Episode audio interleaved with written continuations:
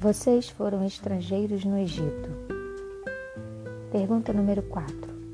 Portanto, amem os estrangeiros, porque vocês foram estrangeiros na terra do Egito. Deuteronômio 10, 19. Nesse verso, qual é a mensagem para o antigo Israel? E qual é a mensagem para nós?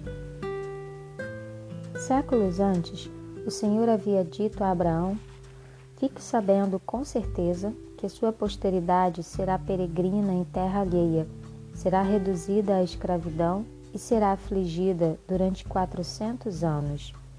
Gênesis 15, 13, 17, 8, Atos 13, 17. Naturalmente, foi isso que aconteceu.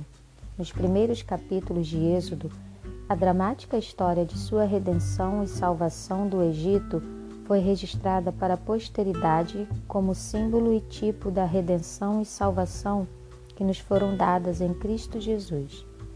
O Senhor desejava que se lembrassem de onde estiveram e o que foram, ou seja, estrangeiros.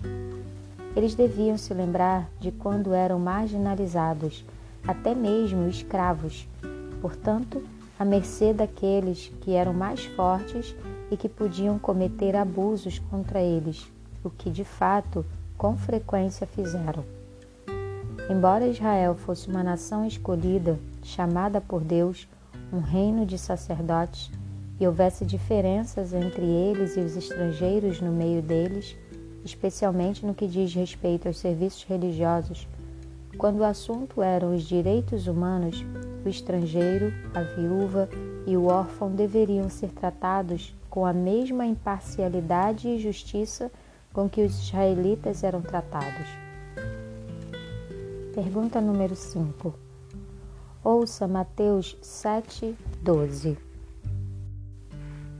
Portanto, tudo o que vocês querem que os outros façam a vocês, façam também vocês a eles, porque esta é a lei e os profetas.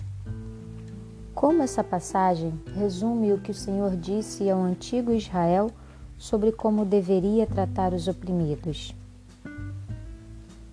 Essa advertência a Israel de como deveriam tratar os marginalizados não era norma no mundo antigo, em que muitos eram tratados, em alguns casos, de maneira terrível.